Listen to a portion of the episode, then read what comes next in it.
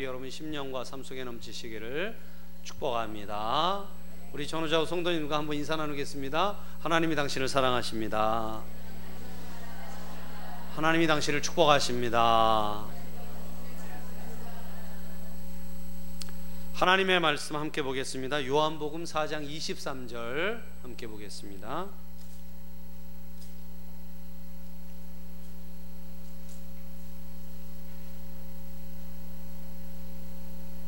신약성경 요한복음 4장 23절 말씀 함께 읽겠습니다. 시작. 아버지께 참되게 예배하는 자들은 영과 진리로 예배할 때가 오나니 곧 이때라. 아버지께서는 자기에게 이렇게 예배하는 자들을 찾으시느니라. 아멘. 여러분, 교회가 무엇인지를 우리에게 보여주는 동영상이 하나 있어요. 우리가 늘 주일이면 찾아오는 교회, 이 교회가 어떤 곳일까, 참 이 교회의 의미를 우리에게 새롭게 알려주는 그런 좀 의미 있는 영상이 있어서 지금 여러분에게 잠깐 보여드리고자 합니다. 여러분 보시면서 편한 마음으로 여러분 감상해 주시기를 바랍니다.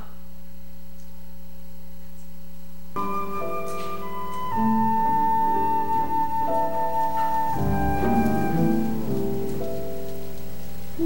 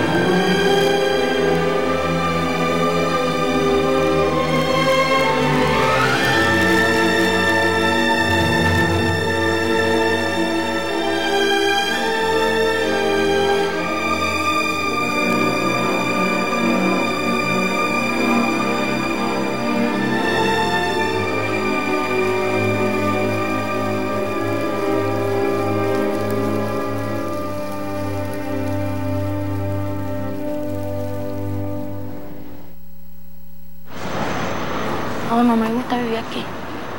No me gusta vivir aquí porque aquí es muy peligroso, porque por los malandros, las pistolas, los tiros, eso. Lo más complicado de nosotros es que, por ejemplo, que él se vaya solo y Dios lo quiera ir con una plomamentación, esté solo por el camino. La situación es como fuerte.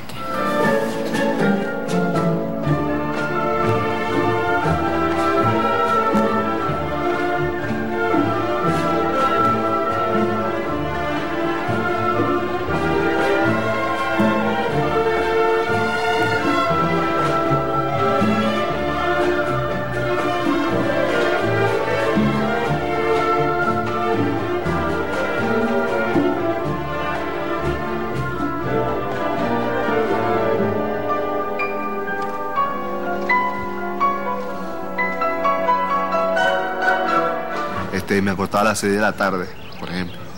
A veces que había tiroteos por aquí y dormía bajo la cama, por ejemplo.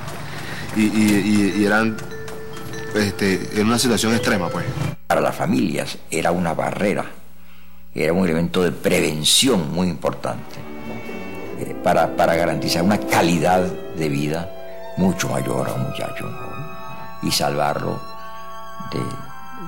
de tantos peligros y de los malos caminos. Así es.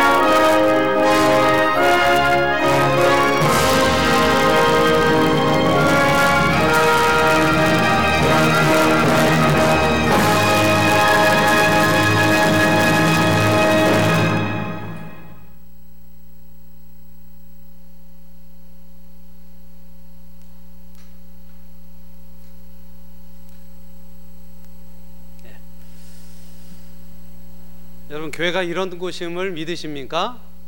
예, 그래요. 이 엘 시스테마라는 이 베네수엘라의 음악 학교인데, 음악인을 배출하는 학교가 아니라 이 마약과 이 총격전 속에서 아이들을 구하고 그들의 미래를 지키는 곳이라는 거예요. 참 감동 있는 내용이죠. 그렇죠? 예, 여러분, 그렇습니다. 근데 여러분, 바로 우리 이 교회가 이 베네수엘라의 엘 시스테마라는 거예요. 예. 믿음의 백성들을 이 흑암에서 지키고, 또 이 흑암에서부터 세상 사람들을 지키고 그들의 미래를 열어주는 곳이, 여러분, 바로 교회라는 곳이에요. 여러분, 좀 믿으십니까? 예. 여러분, 얼마나 교회가 귀한 곳이에요. 여러분, 정말 교회는 귀한 곳이에요. 예. 강원도 산골짜기에, 두메 산골에 있는 초가집 교회도, 하나님이 세우신 교회는 이렇게 사람을 구원하고 사람의 미래를 열어가는 너무나 소중한 이 세상의 마지막 남은 요새입니다. 이 세상의 마지막 남은 요새, 그게 바로 교회라는 거예요. 여러분, 이 교회로 하나님께서 우리를 불러주셨음을 여러분 감사할 수 있기를 바랍니다. 할렐루야. 예, 그래요. 제가 원고,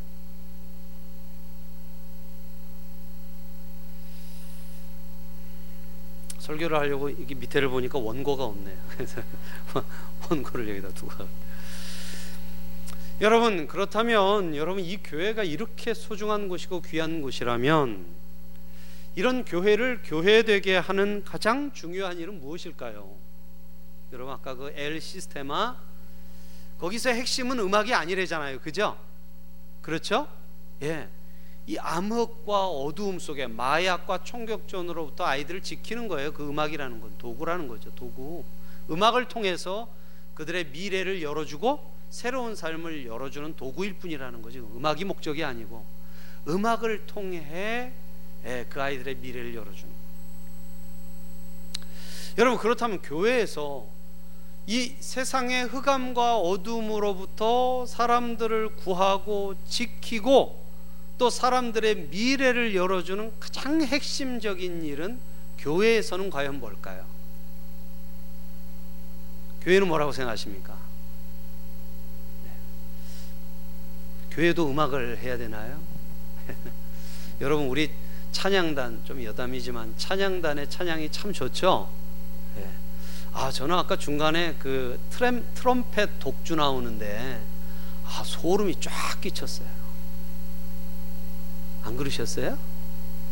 여러분이 이렇게 감성에 메말라 있기 때문에 여러분의 인생이 안 풀리는 거예요. 예, 할렐루야. 예.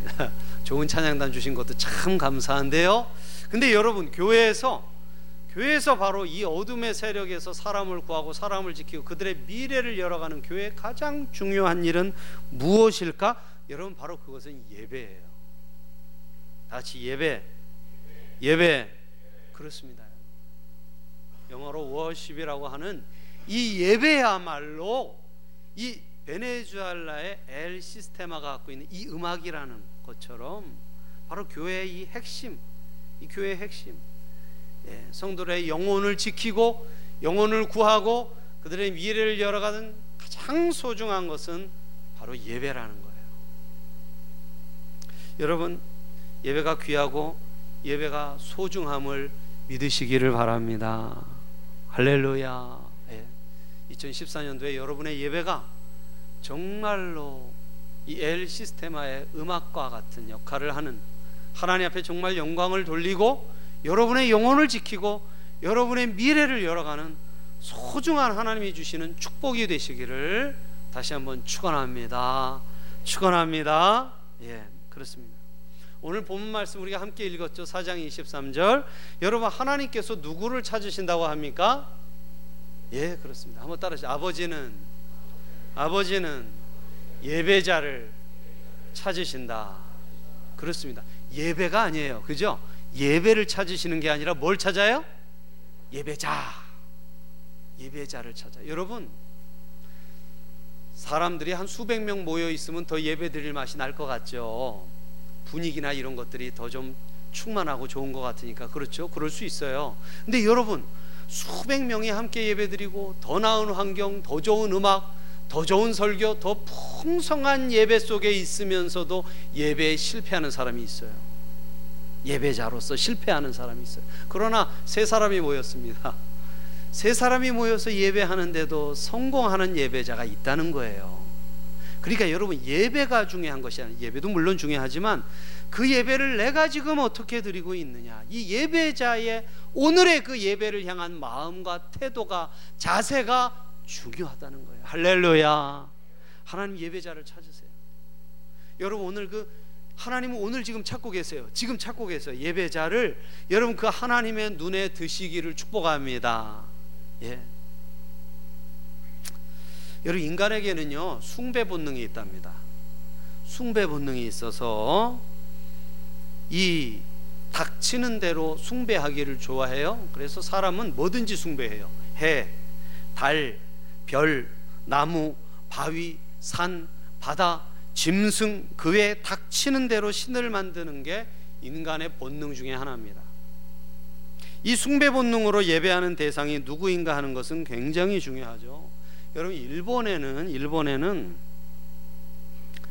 800만 개의 신이 있대요. 800만 개의 신이 있고, 인도에는요 1억의 신이 있답니다. 1억의 신이 있대요. 각종 잡신이. 여러분, 우리나라에는 몇 개 있을까요? 우리나라 적은 줄 알았는데요, 전국에 있는 각종 우산 잡신이 8만 8천 신이 있대요. 8만 8천 개가 있대요, 우리나라에도. 예. 아, 우리 민족이 가지고 있는 신도 만만치가 않습니다. 그렇죠. 예. 여러분, 사도행전 17장 23절에 보면, 내가 두루 다니며 너희가 위하는 것들을 보다가 알지 못하는 신에게라고 새긴 단도 보았으니, 그런즉 너희가 알지 못하고 위하는 그것을 내가 너희에게 알게 하리라 그랬습니다. 이 바울 사도가 그리스 아테네에 가서 전도하는데 가보니까 얼마나 많이 신이 있는지, 신 이름 중에 이름을 모르는 신도 있었대요.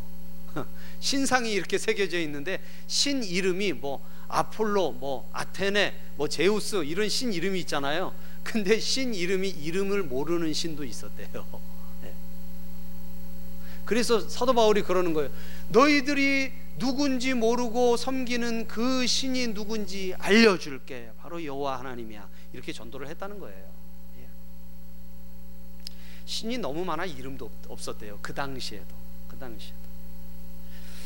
월터 윙크라는 분은 이런 얘기를 했습니다. 예배란 집주인이 누구인지 기억하는 행위이다 그랬습니다. 집주인이 누구인지 기억하는 행위. 우리가 교회에서 예배합니다. 여러분, 누구에게 예배합니까? 누구에게 예배하죠? 하나님에게 예배해요. 여러분, 하나님에게 예배하십니까? 하나님께 예배하세요? 정말 여러분의 소망이 되는 게 하나님이세요? 그렇다면 하나님은 여러분의 예배의 대상이 맞아요.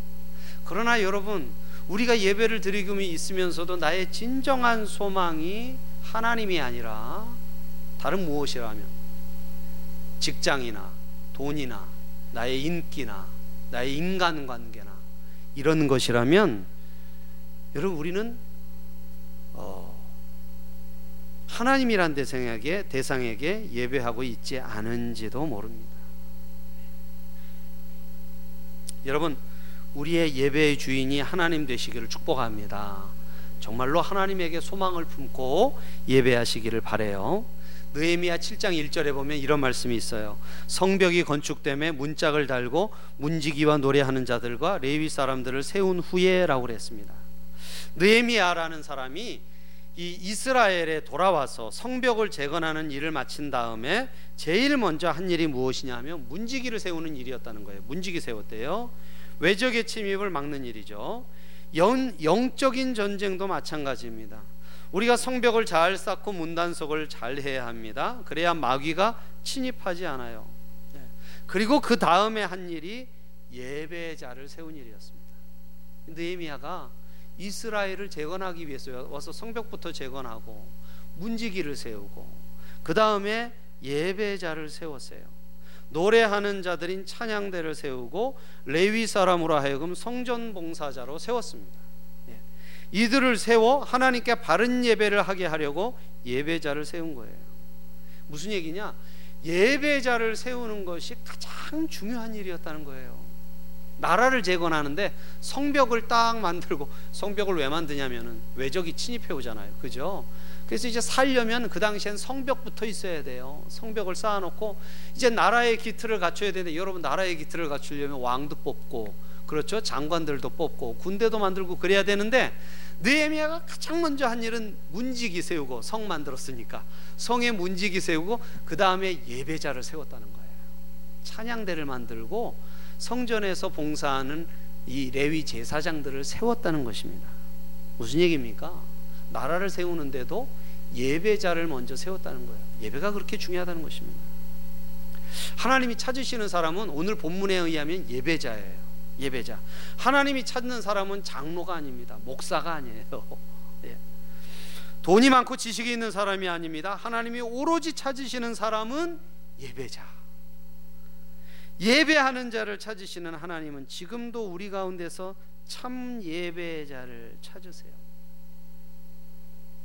시편 84편 10절에는 주의 궁정에서의 한 날이 다른 곳에서의 첫날보다 나은 즉 악인의 장막에 사는 것보다 내 하나님의 성전 문지기로 있는 것이 좋사오니.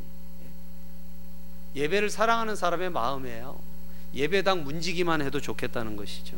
예배자의 모습입니다. 그렇죠. 사랑하는 여러분, 예배를 사랑하고 예배의 처소인 이 교회를 사랑하시기를 축복합니다. 축복합니다.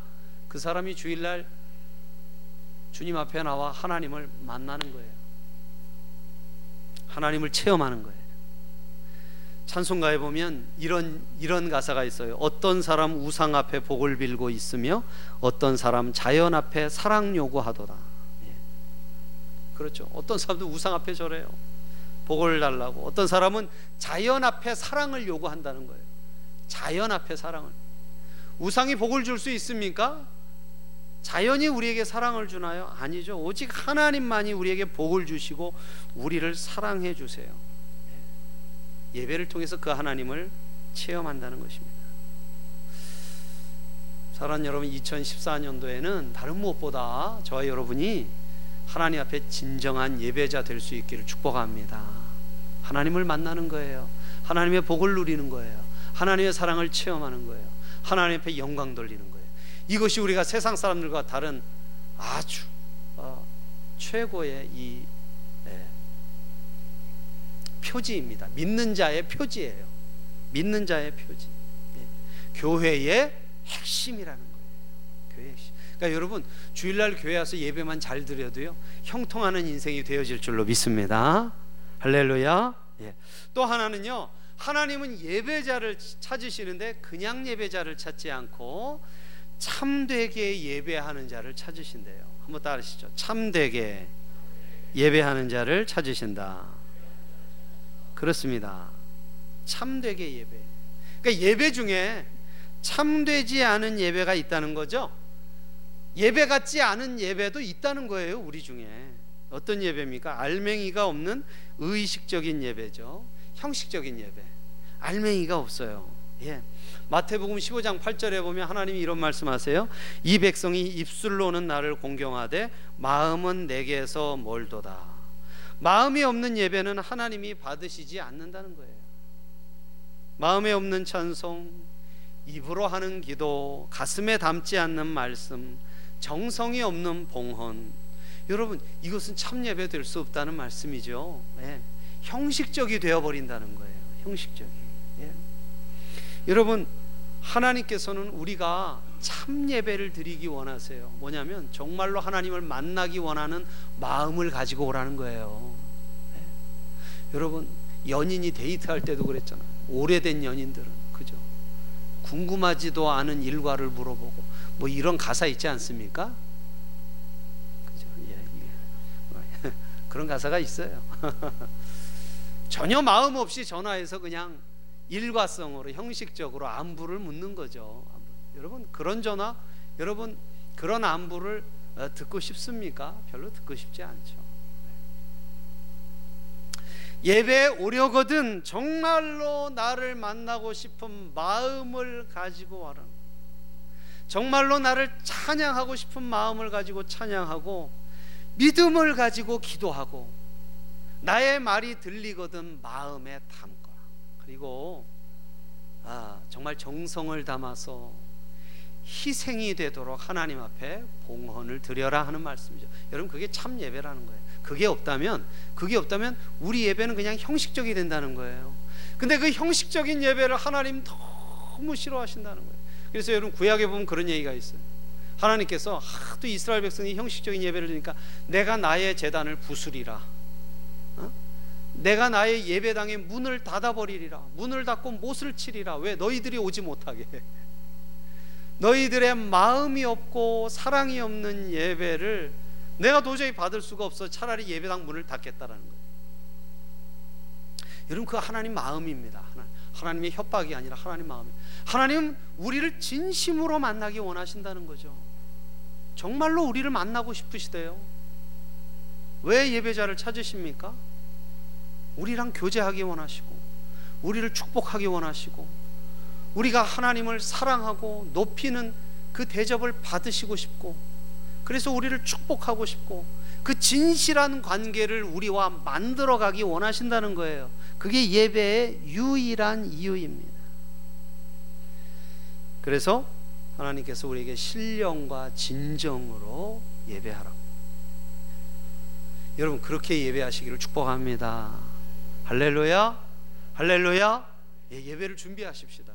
올해는요, 우리 토요일 밤부터 예배를 좀 준비하십시다. 토요일 밤에 새벽 3시까지 놀면은요, 주일날 예배를 온전히 드릴 수가 없어요. 그렇죠? 예? 아직도 몸과 마음이 세상 속에 가 있잖아요. 그죠? 그러니까 여러분, 우리 토요일 밤부터 좀 준비해서 정말로 하나님을 향한 마음을 가지고 예배했으면 좋겠어요. 여러분, 그렇게 예배하면 정말 우리 예배에 뭔가 일어나지 않겠어요? 여러분의 인생에 뭔가 무슨 일이 일어나지 않겠습니까?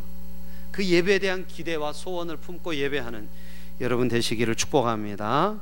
여러분, 세계적으로 볼 때 기독교가 가장 강하게 성장하는 지역이 두 군데인데요, 첫 번째는 아프리카고 두 번째는 남아메리카입니다. 지금 그 두 지역이 전 세계에서 가장 놀랍게 기독교가 성장하고 있어요. 근데 이 지역 교회들의 특징이 뭐냐면 열정적인 예배입니다. 열정이 있는 예배라는 거예요.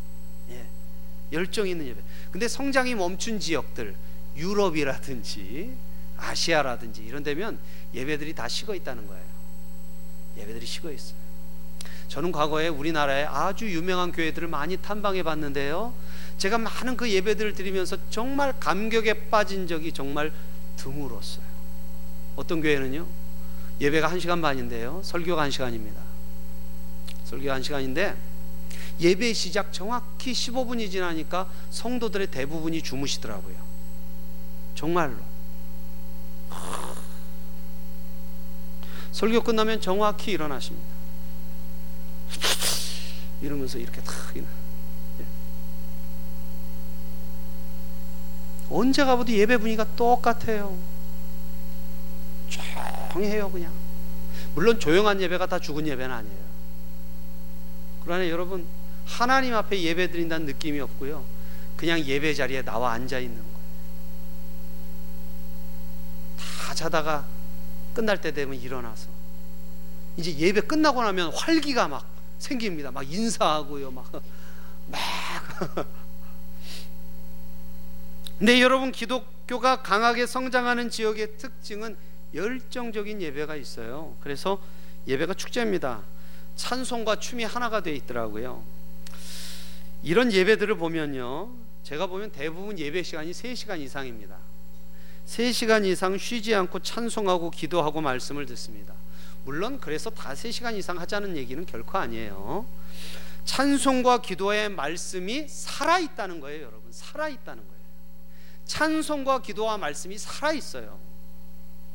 이런 교회가 성장하고 기쁨이 충만한 교회가 된다는 거예요. 우간다에 예전에 제가 TV에서 한번 봤는데요, 우간다에서 기독교가 성장하고 있습니다. 우간다 들어보셨죠? 우간다. 그들의 예배를 보니까요, 이 조그만 북이 있더라고요. 이 북 이름이 봉고래요, 봉고. 근데 이 북을 껴안고 계속 이 북을 치면서 춤을 추면서 노래를 하는데 가사가 딱 한 가지예요. 하나님 사랑합니다, 하나님 사랑합니다, 하나님 사랑합니다. 계속 이러면서 예배를 드려요. 3시간 내내. 예배 전체가 춤이고 찬양이고 축제입니다. 브라질이나 또는 코스타리카 이런 곳에서도 기독교가 성장하고 있는데요, 박수치고 춤추고 찬양하는데 거의 3시간가량을 찬양해요. 쉬지 않고 웃으며 즐거워하며 박수치며 예배하는 것이 마치 그냥 잔치집 같더라고요. 잔치집. 아. 여러분, 이런 살아있는 예배, 정말 하나님 앞에 드려지는 예배, 여러분 우리가 드려야 할 줄로 믿습니다. 예, 물론 문화적인 분위기가 틀려요. 그쪽 사람들은 참 춤추는 거 좋아하고 자연스럽게 춤을 춥니다만, 아, 뭐 저만 해도 굉장히 몸치고요, 이렇게 흔들려고 그러면 굉장히 창피해지고 막 그렇거든요. 예, 그러나 여러분, 우리의 마음속은 정말 찬양이 있고 열정적인 찬양이 있고 춤이 있고 감격이 있는 예배를 드려야 한다는 것이죠. 시편 118편 24절에 이날은 여호와께서 정하신 것이라 이날에 우리가 즐거워하고 기뻐하리로다 라고 합니다. 하나님께 예배하는 날이죠. 즐거워하고 기뻐한다는 거예요. 특별히 우리가 찬양 예배를 드리는데, 여러분 찬양 예배를 찬양할 때 여러분 정말 기쁘게, 정말 즐거워하고 축제와 같은 그런 분위기가 있는 그런 예배를 여러분 드릴 수 있기를 축복합니다. 예. 여러분, 예배 분위기가 중요해요. 왜냐하면 예배 분위기가 교회 분위기를 결정합니다. 교회 분위기를. 그래서 여러분, 제가 사무처리회 때도 말씀드렸는데, 우리 2014년부터서는 우리 찬양교회가 좀 예배를 새롭게 재편하려고 하고 있습니다. 먼저는 뭐냐면, 우리가 11시와 1시로 나눠져서 예배를 드렸어요. 11시는 주로 장년분들이 예배를 드리고, 1시 예배는 우리 젊은이들이 예배를 드리는 것으로 이렇게 우리가 나눴었는데, 우리가 앞으로는 이 예배를 합쳤으면 좋겠어요. 예. 우리가 예배 자리도 많이 비고 힘이 빠지기도 하는데, 우리가 이제는 장년과 청년들이 함께 한 자리에서 예배할 수 있다고 생각합니다. 그래서 11시에 통합 예배를 2014년도부터서는 드리려고 해요. 통합 예배. 그래서 11시에 우리 청년 이상 모든 세대가 함께 예배를 드리고요, 청년 이상. 그리고 예배 분위기를 좀 더 젊게 만들려고 합니다. 그래서 우리 찬양교회 전체가 함께 모여서 좀 더 힘있고 뜨겁고 풍성하게 예배를 드릴 수 있기를 바래요. 또 한 가지는, 그럼 이 우리 한시 예배는 그럼 없어지느냐? 없어지는 게 아니라 이 한시 예배의 분위기도 좀 바꾸려고 합니다. 교제 중심의 예배로 바꾸려고 해요. 교제 중심. 그래서 우리가 기존의 찬양대로 찬양합니다. 한시 예배는 찬양을 우리 모든 세대가 함께 부를 수 있는 찬양들을 함께 기존처럼 찬양을 부르고, 그 다음에 여러분, 제가 설교하지 않고 우리 성도님들이 돌아가면서 간증을 했으면 좋겠어요. 믿음의 고백, 내 삶에 있었던 하나님께서 주신 놀라운 기적과 역사를 고백하고 간증하는 시간을 가져서 여러분 그 이야기들을 함께 나누면서 우리가 교제했으면 좋겠어요. 그리고 나서는 제가 짤막하게 5분 내지 10분 정도 짤막하게 설교 겸 코멘트를 하고, 그 다음에 세대별로 나누어져서 우리 소그룹으로 더 풍성한 교제를 하도록 이렇게 예배를 재편하고자 합니다. 그래서 여러분, 다음 주부터 우리 11시 통합 예배를 드릴 거예요. 여러분 이제 11시로 예배 오시기를 축복합니다. 예. 여러분 영문을 잘 모르시겠어요? 예. 이해하시죠? 예, 여러분 이제 11시에 우리 합쳐서 함께 예배 드리겠습니다. 11시에 합쳐서 예배 드리고, 여러분 그리고 1시에도 함께 예배 드리겠습니다. 1시에도 함께 예배 드리자고요. 교제를 중심한 예배. 그래서 그냥 예배 한번 탁 드리고 가는 그런 분위기가 아니고, 정말 하나님과의 풍성한 이 11시 예배를 통해 하나님과의 풍성한 만남과 관계를 누리고, 1시 예배에서는 우리 성도님들의 믿음의 고백과 간증들을 나누고 은혜받고 격려하고 위로하고 교제하는 그런 예배들로 앞으로 만들어 나가고자 해요. 예. 여러분, 우리 통합 예배는 다음 주부터 우리가 드립니다. 여러분 이제 11시 예배로 함께 오셨으면 좋겠어요.